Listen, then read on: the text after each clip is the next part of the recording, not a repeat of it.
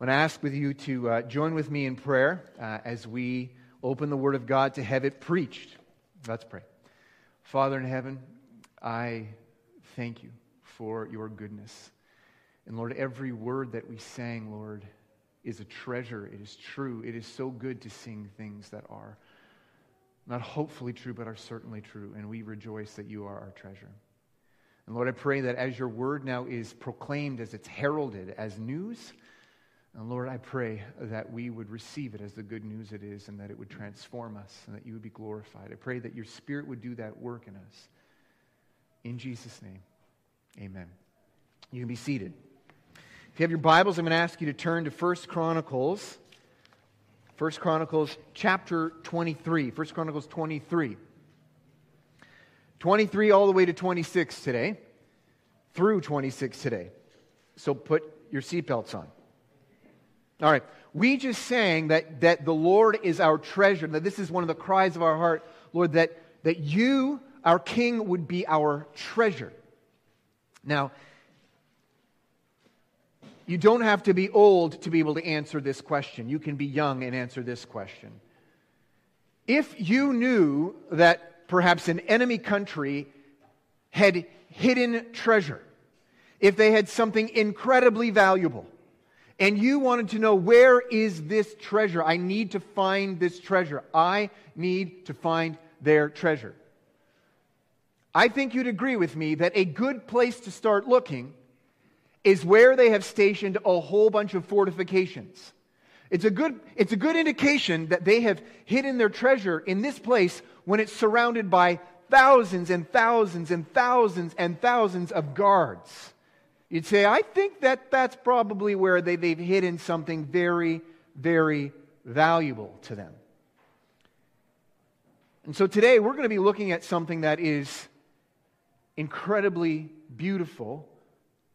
And we see how David, at the end of his messiahship, we know that David was the first Messiah to reign on an eternal throne, the eternal throne, right?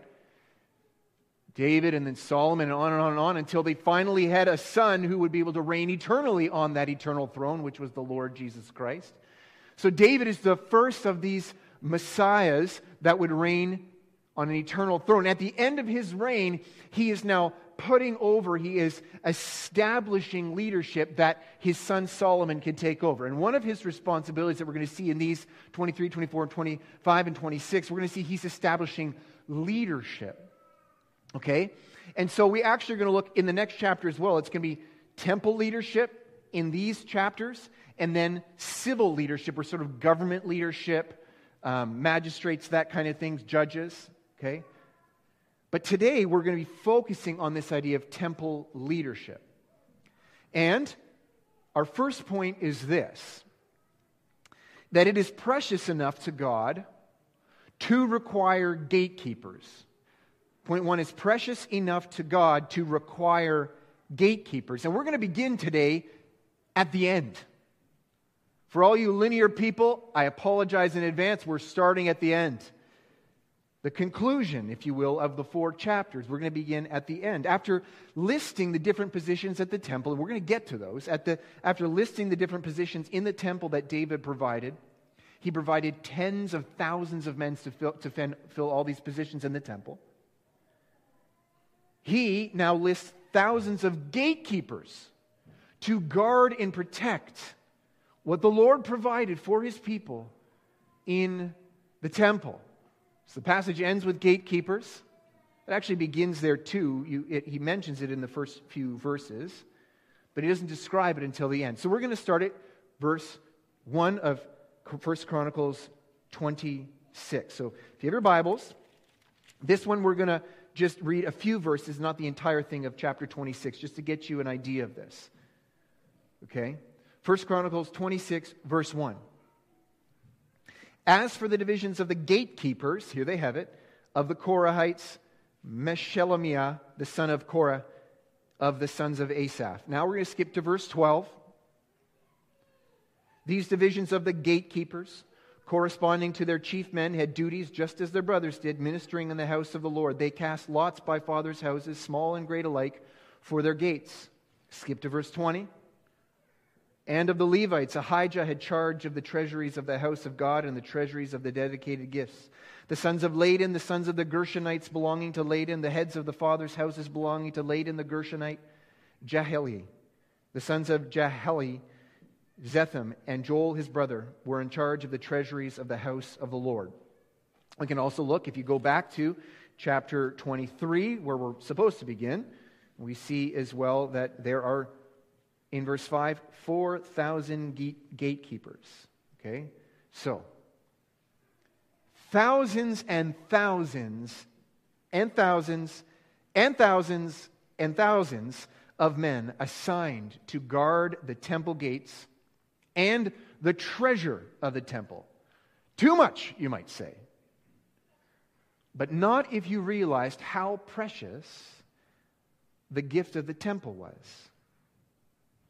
And especially if you realize that the Lord Jesus is the great and final Messiah, and his temple is his body, which is now his church, is included, the people who he has saved. Not if you realize the price that he paid to make her his treasure. And so you get to see how precious the treasure of the Old Testament was and how precious the temple was that the Lord would assign so many men to guard it. Because we're going to see in the next few chapters what was it that made it so precious, that made it worth guarding and defending. Now, the church is going to be guarded as well. The, the Word of God says, make sure you guard the church, not with swords or spears or tasers, as the temple was. Well, not the tasers part, but with the Word of God, it's to be guarded making sure that no one speaks words to confuse or rob the people of God of their joy. No one to call what is holy what is unholy. No one to call what is unholy holy. No one gets to mess around with the assurance of God's dearly beloved saints. And no one being confidence, no one being given confidence that shouldn't have confidence that they belong to Christ. And so, what we're going to see is those commands in the New Testament regarding guarding and keeping and protecting the church are actually just being, or they're actually uh, what the foreshadowing of the temple was foreshadowing of. And this will help us to understand this. It explains the gift of the church and the leaders who guard it and the members who guard it. Now, modern Christianity, it's popular to use the term gatekeepers in a very insulting way. You know, they would talk about men who would be faithful with the gospel and say, Oh, you're just a gatekeeper. And this is because they don't understand the treasure, the preciousness of the saints, of the temple of God. Now, perhaps they understand the treasure, but they don't understand the risk.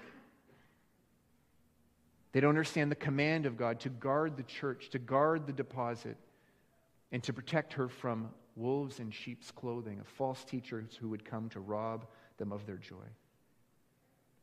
What we want to see here is that the church is precious to Christ not because of who she is in herself.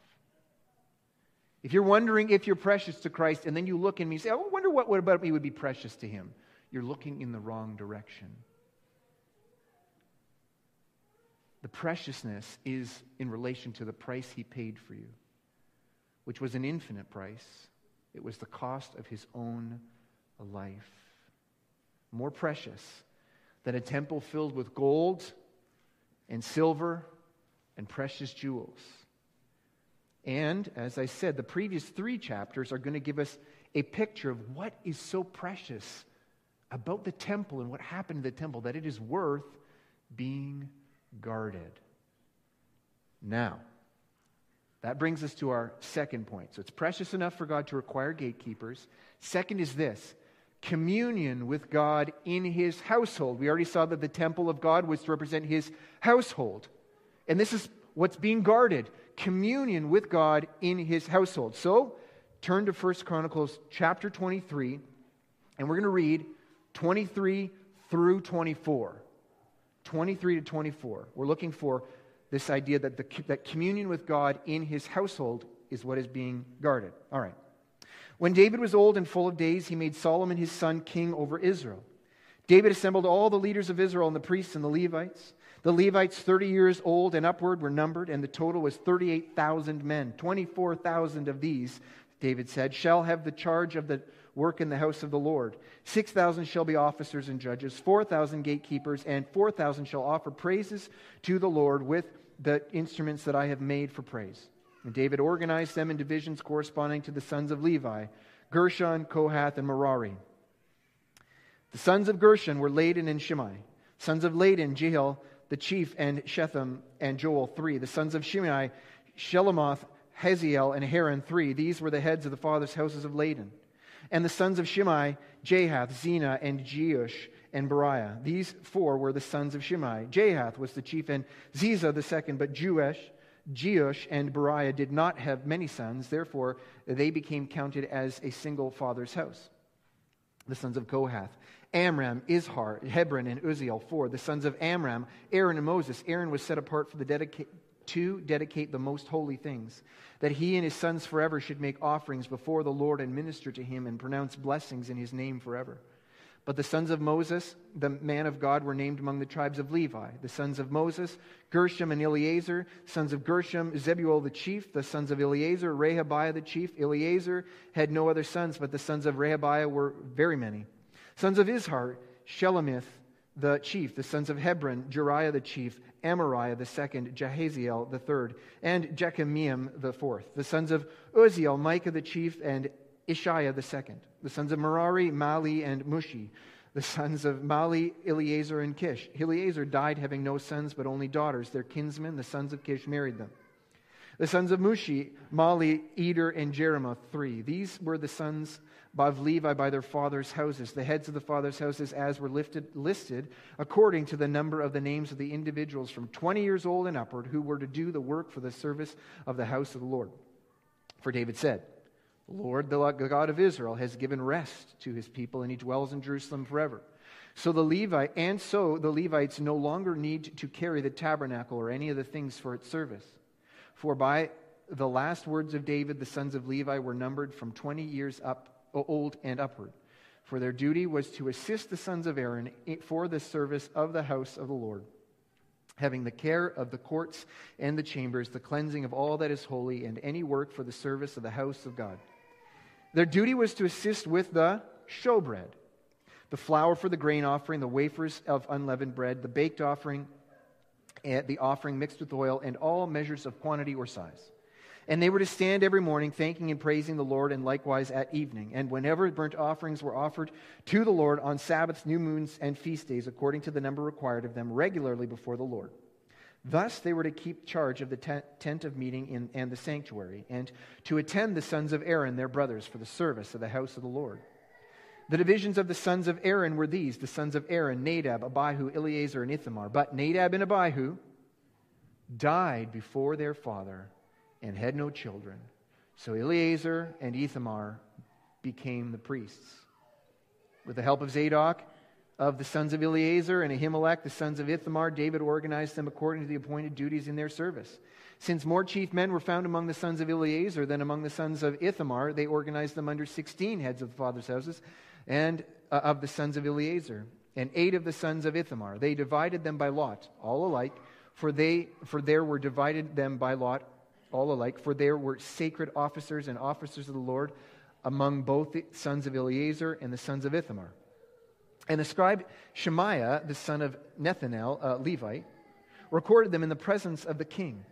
And the princes of Zadok and the priests, uh, Zadok the priest, and Ahimelech, the sons of Abiathar, and the heads of the fathers' houses of the priests and of the Levites, one father's house being chosen for Eleazar, and one for, chosen for Ithamar.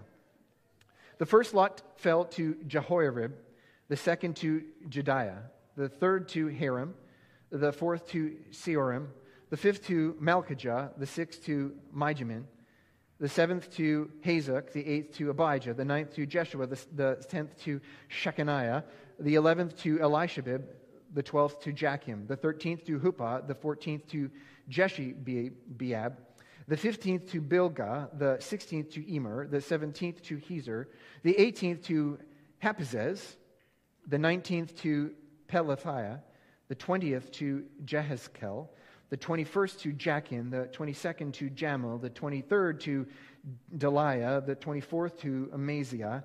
These had as their appointed duty the service to come into the house of the Lord according to the procedure established them by Aaron their father, as the Lord God of Israel had commanded him.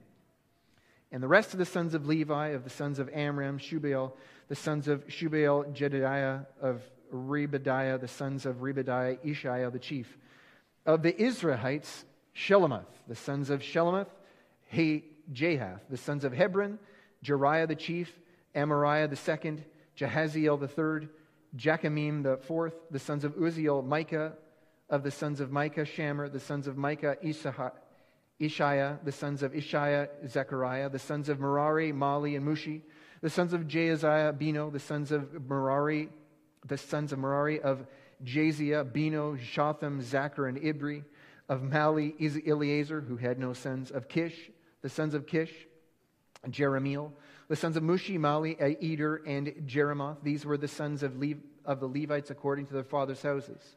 These also, the heads of each father's house and his brother alike, cast lots, just as their brothers, the sons of Aaron, in the presence of King David, Zadok, Ahimelech, and the heads of the fathers' houses of the priests and of the Levites. That is the word of the Lord. All right. Communion with God in his household. Now, why do you say that, Derek? Well, the chronicler first is here focusing on Levitical tasks. So, this is the tribe in the 12 tribes of Israel. This is the tribe that is specifically dedicated to the temple and the service of the temple. And David's organizing all the Levites. He's putting thousands of them here, thousands there. He's assigning them according to the law of Moses. But he's making sure that they are assigned. He's taking responsibility for this. Now, the chronicler doesn't list all the duties of these men. If you've read the book of Leviticus or of Numbers or of Exodus, you'd know that there was a lot of things in the temple that just weren't mentioned. You'd wonder, like, what about all the sacrifices? What about all these things? I don't, I don't see any of these things listed. He's actually kind of cherry picking, the chronicler. He's cherry picking of the things that are, um, that are dealing with the results, the benefits of the sacrifices. Now, the last couple of chapters, I think you'd agree, we focus on this idea of sin needing an atoning sacrifice and an animal being punished in, instead of the people, a sacrifice being uh, killed instead of the people. We saw this in full display, right? The angel of the Lord with his sword hanging over Jerusalem, and the Messiah puts a sacrifice under it. It's just the most beautiful thing. Now, the chronicler seems to be cherry picking in terms of his explanation. He's noting a couple of these positions that don't deal with the sacrifice for sin for forgiveness, but the enjoyment of those things. We've seen over and over again that sacrifices were not only for the sake of acquittal, they weren't only legal. They weren't only to make you to go from guilty to not guilty. They were. But they weren't just for that. The chronicler here focuses on those parts of the temple that provide communion with God. Now, this is a result of salvation that Satan wouldn't want, even if you offered it to him for free. You can have communion with God. No thanks, he'd say. I hate God. But this is the result of the sacrifices communion with a holy God. And so here we're going to draw attention to the non bloody sacrifices or the non bloody offerings of the temple. We'll start here with the showbread. Verse 29 of chapter 23. I wonder if you saw this. Is naming a bunch of people set aside Levites. Their duty, 23 29, their duty was to assist with the showbread, the flour for the grain offering, the wafers of unleavened bread, the bake offering, the offering mixed with oil, in all measures of quantity or size. So here, this is a non bloody sacrifice, you might say. This is an offering that didn't cost anybody their life.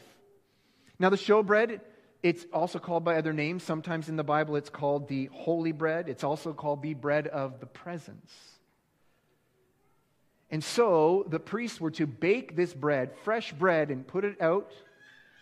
And it was to represent that the Lord was present. The Lord was there. But present for what? What's he there for? What is it demonstrating that he is present to do? Is he present there to judge? Is he present there to, to punish sin? Is he there to teach? And the answer to those things is all yes, the temple is there. He is punishing sin in the temple, of course. But the showbread was meant that he's there to enjoy communion. He's there to have fellowship and communion with them, to offer hospitality to welcome people into his home. And that's the beauty and significance even of a meal. You know this yourself. To invite your, somebody into your home and, and, and to invite them to sit down at your table and feed them is a lovely thing that you are doing. This is a beautiful thing to welcome people into your home, to enjoy a meal together. A lot more significant than just buying them food and say, hey, go enjoy that somewhere, or even giving them a gift card. Go enjoy a meal by yourself. Now, that might be good, but it's different, and you know that it's different because you're participating in one another. The goal of sitting down for a meal is not merely that we both have enough energy to continue on with life, but we're actually taking in each other. We're having participation in each other. We're feasting, each essentially feasting on the gift of each other. Now, you can imagine this. I can just illustrate this by if a young man who is prepared to take the burden of leading a family, he's already proven that, okay, we've established this.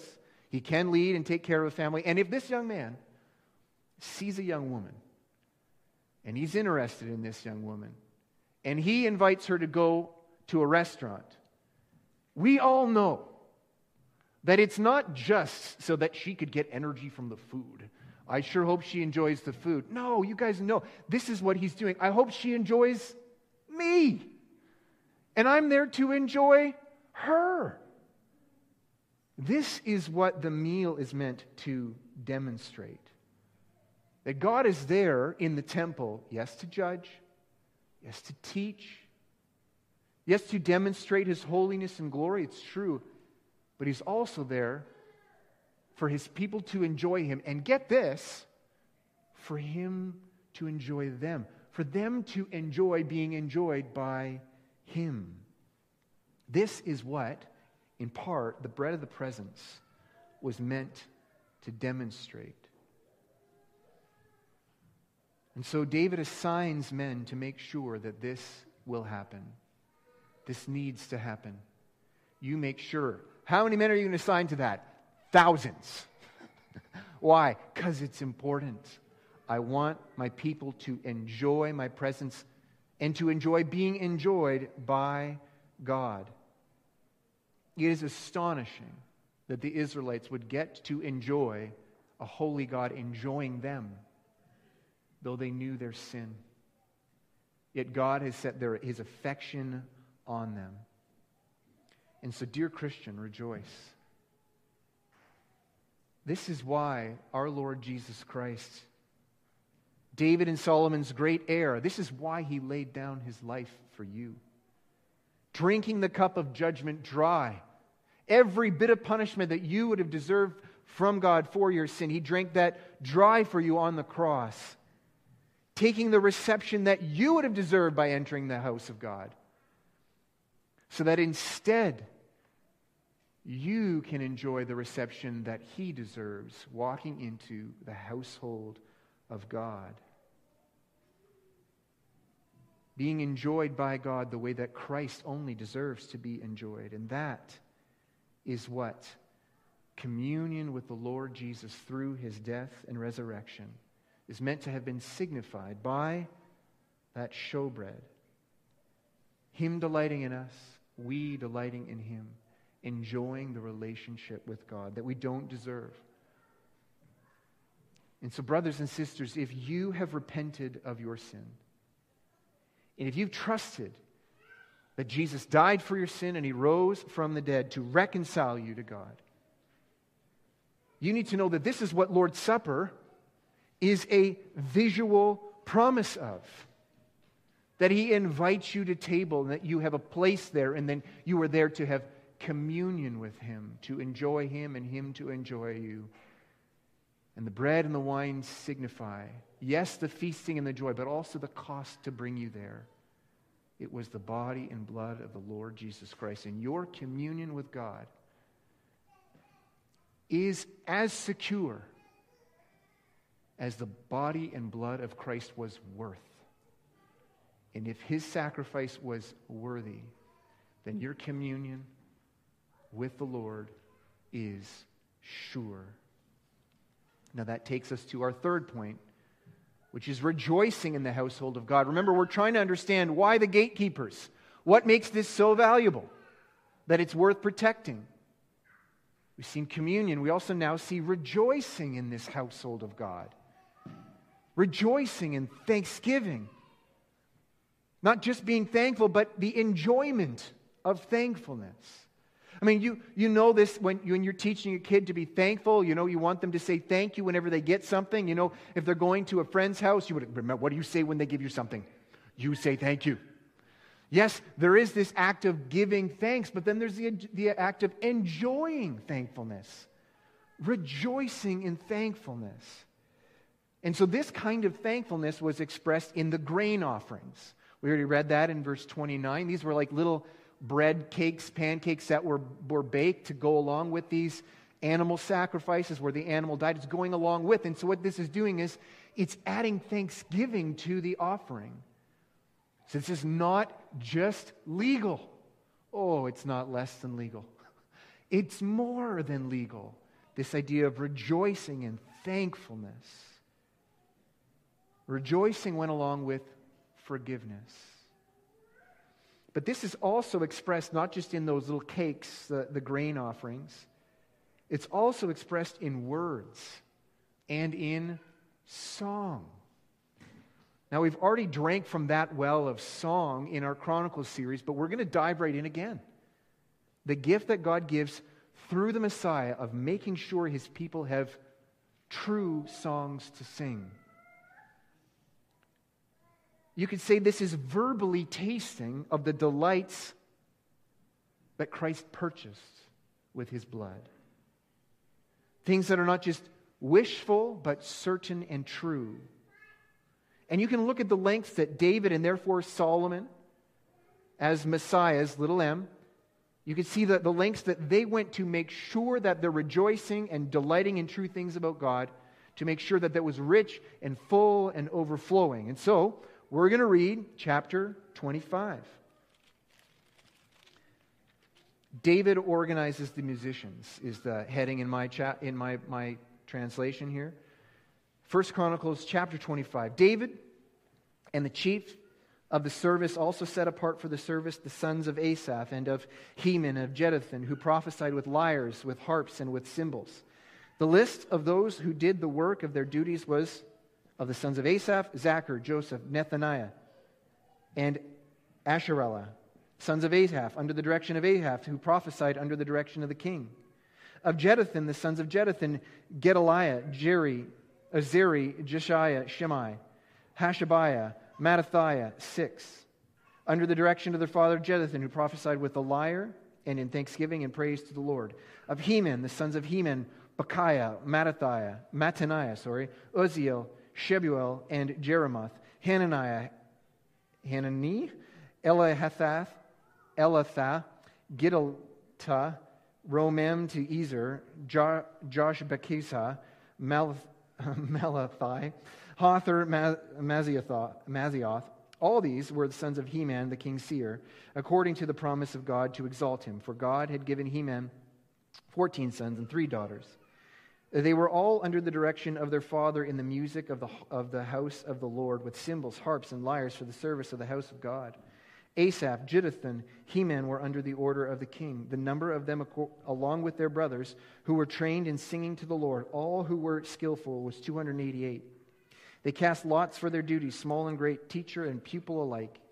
The first lot fell for Asaph to Joseph, the second to Gedaliah, to him and his brothers and his sons, 12 the third to Zachar, his sons and his brothers, 12. The fourth to Israel, the sons and his brothers, 12. The fifth to Nethaniah, his sons and his brothers, 12. The sixth to Bechiah, his sons and his brothers, 12. Seventh to Jesharallah, his sons and his brothers, 12. Eighth to Jeshaiah, his sons and his brothers, 12. The, the ninth to Mattaniah, his sons and his brothers, 12. The tenth to Shimei, his sons and his brothers, 12. The eleventh to Azarel, his sons and his brothers, 12. The fifth to Hashabiah, the sons and his sons and his brothers, 12. The thirteenth to Shebuel, the sons and his brothers, 12. To the, to the fourteenth, Mattithiah, his sons and his brothers, 12. It, to the fifteenth, Jeremoth, his sons and his brothers, 12. To the sixteenth, to Hananiah, his sons and his brothers, 12.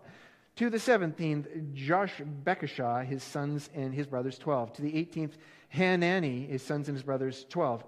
To the nineteenth, Mallothi, his sons and his brothers, 12. To the twentieth, to Elatha, his sons and his brothers, 12. To the twenty-first, Hothir, his sons and his brothers, 12. To the twenty-second, Giddalti, his sons and his brothers, 12. To the twenty-third, Mahazioth, his sons and his brothers, 12. To the twenty-fourth, Romamti-ezer, his sons and his brothers, 12 It's the word of the Lord. Uh, Nathaniel, before he is baptized, will have to recite all of those names perfectly. Better than I, hopefully. So, these Levites, a lot of them. And I wonder if you noticed the detail in organizing them. Could you read this and think that this wasn't important to the Lord and his people? No, you can't. The gift of music, of praising the Lord in song, is incredibly precious to the people of God and therefore to the Lord their God. I wonder also if you notice it's kind of odd, it stands out there where they're prophesying with instruments. Like, well, that's inter- interesting. I, you, you press a note on the piano and it, it prophesies something. The idea is that they had prophecies that went along to song. Now, what does this mean? Well, we, if you turn on the radio or go on the internet, you can find all kinds of beautiful songs, fantastic songs with great, great melodies. You can find beautiful songs with fantastic lyrics that say beautiful, heartwarming things. But one of the things is that so many of those songs, you can have it playing, you can sing it, it can be beautiful. But if you pay attention to the words, even the good ones, you realize I'm singing about something that may or may not be true. Like you can sing about something that you want or that you wish for. You know, a young man saying, singing to a young woman, I want to grow old with you. And that's a good hope. It's a beautiful hope, something you can long for, but it's just a hope. The beautiful thing about the songs of God's people is that He instructs them to sing things that are prophecies. You're singing things that are the word of the Lord so that, as delightful as it is to sing a romantic song about things that you would want for you and your future wife or husband, it is so much sweeter to sing songs that are certainly, certainly, certainly true things about God, things about your future that are as sure as God's existence. And the people of Israel had so many of those beautiful things to sing about, didn't they? Given by the Lord from the Word of God. And we have all of those things blown up. Our understanding of those things is made so clear as it's fulfilled in what the Lord Jesus has done, the great and last and final Messiah. But He has given us more things to sing about. Instead of singing about promises yet to be fulfilled, that they will be fulfilled, we get to look back on promises already fulfilled in the Lord Jesus Christ. Our debt has been paid, our Savior came for us. We have seen the Messiah who will reign forever on that eternal throne. These are beautiful, beautiful promises. They got to sing about a good Messiah, the gift of giving them a Messiah, thanking God and saying, God, bless the Messiah, bless him, make sure he doesn't fall, kill his enemies, take care of his people. And we get to sing about not just a good Messiah, but a perfect Messiah who never failed and who never will, because our Messiah is not just David's son, our Messiah is God's own Son. This is why the church ought to be filled with His Word and also with His songs. A song is not merely agreeing that something is true, but rejoicing that it's true. Not just saying, I rejoice, I enjoy that this is true, but actually singing a truth of God's word is actually taking enjoyment in that which is true. Now, I have to say, and you know this, it is foolish to choose truth because of emotion. You know this. It is foolish to let emotion guide you. Oh, but what a gift it is when your emotion follows and lines up with truth. And this is the gift of singing things that God Himself has spoken. What a good gift. So we rejoice in what is delight, we delight in what is delightful. When we rejoice in what is praiseworthy. The joy and beauty and delight of the truth that the, that of what Christ has done for, her, for his church can evoke the right emotions. And that glorifies God. And we shouldn't be ashamed of it. It is his good gift to us. We sing about the depths of his wisdom and steadfastness, his perfections, his glory, his love and sacrifice, the faithfulness of his promises. We can sing about the wisdom and care of his sovereign reign over history. We can rejoice, not just confess with our song that Christ is Lord and call uh, him to be crowned with many crowns, but we can rejoice that it is Christ who is to be crowned with many crowns. Because he governs all things, every bit of history, every government official, every raindrop, every molecule, for the glory of God and the good of his bride. We have so many songs to sing, and he insists that that be guarded. Fourth point washing all that is holy in the household of God. Washing all that is holy in the household of God. Now, as you hear of these beautiful truths of what does it mean to be part of the temple, the communion with God and the rejoicing with God, God enjoying you, it is likely true that you are brought to think about your own sin and think, why would God delight in that which is not delightful? Why would God treat something as worthy that is not worthy? Why is it that He would embrace me as if I belong in His temple when I know my sin disqualifies me? Now, David and Solomon organized the Levites to keep their assignments, and one of those things was found in verse 28 of chapter 23. Let's go back. 23 28.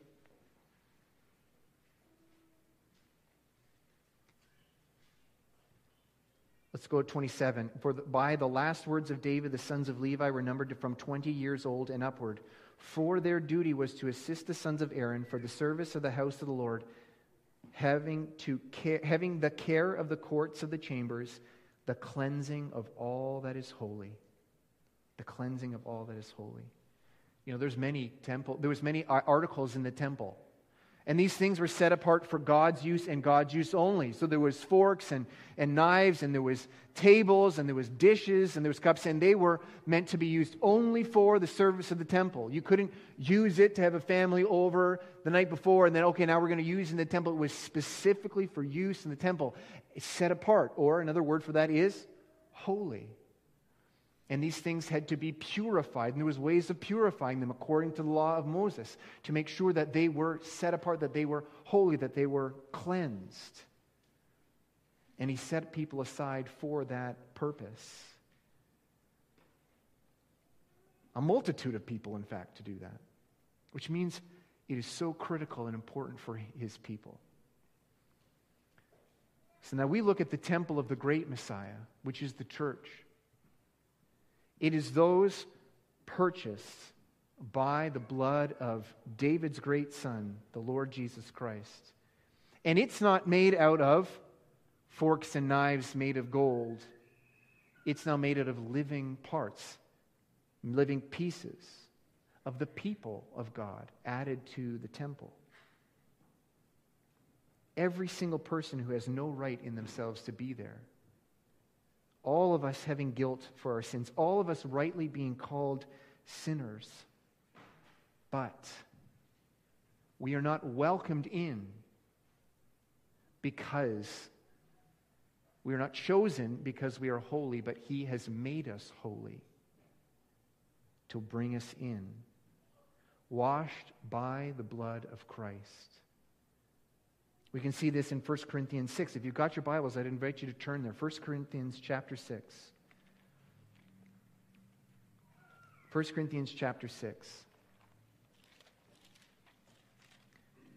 We're going to begin reading at verse 9.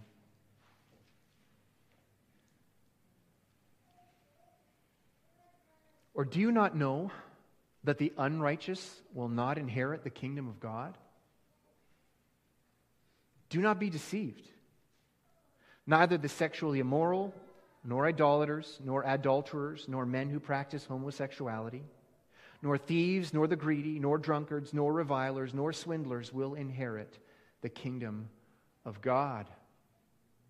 And so you read this and you say, I'm certainly excluded from that. Whatever beautiful, beautiful place that temple is, whatever rich communion and rejoicing is inside that household, I'm certainly disqualified. I see myself in several of those things.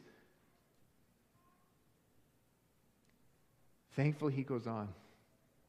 Verse 11, and such were some of you, but you were washed, you were sanctified you were justified in the name of the Lord Jesus Christ and by the Spirit of our God. And so, church, we need to be reminded what the washing of the instruments in the Old Testament, what that is meant to signify.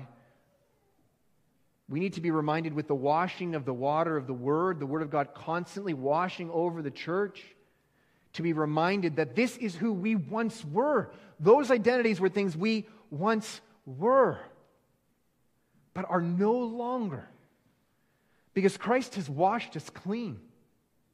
We now stand before God as holy, wrapped in the robes of righteousness of the Lord Jesus Christ. For those crushed by the weight of their sin, but who trust in Christ and who repent and who long for holiness, but they want to see more of it in their lives than they do. The water of the gospel washes over them over and over and says, You are not who you once were. You are struggling with sin and falling into temptation, but you're not a sinner any longer. You are not that anymore. You were that. You are now holy.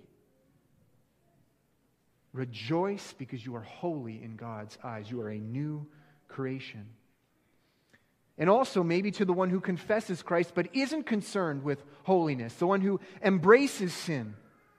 The water of the gospel washes over them and it exhorts them and warns them. If they're truly Christians, you are no longer that identity. The way you're acting doesn't fit with your new identity, so repent. Reminds us that they are, it reminds them that they are washed, having new identities, no longer adulterers. So stop committing adultery no longer idolaters, so, so repent of idolatry. You're no longer a drunkard, so repent of drunkenness. You're no longer a homosexual, so repent of homosexuality. That is who you used to be, says the word, says the gospel. Now, each of us is going to continue while still in this life. We're going to feel the pull of our flesh to long for and to embrace some of those things that belong to our old identities. And each of us is going to struggle with an old portion of our old identity, a different one. And those desires and temptations may never go away completely, but the Lord Christ firmly and lovingly declares that those identities, that those with those identities will not inherit the kingdom of Christ, but will be crushed by the kingdom of Christ. But you have a new identity, Christian. So embrace it. You were washed.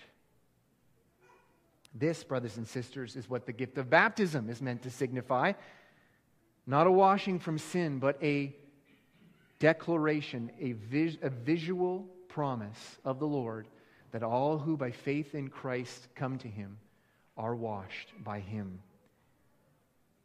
And so I'm going to ask our brother Nathaniel Wilsey to come forward. Get in the water.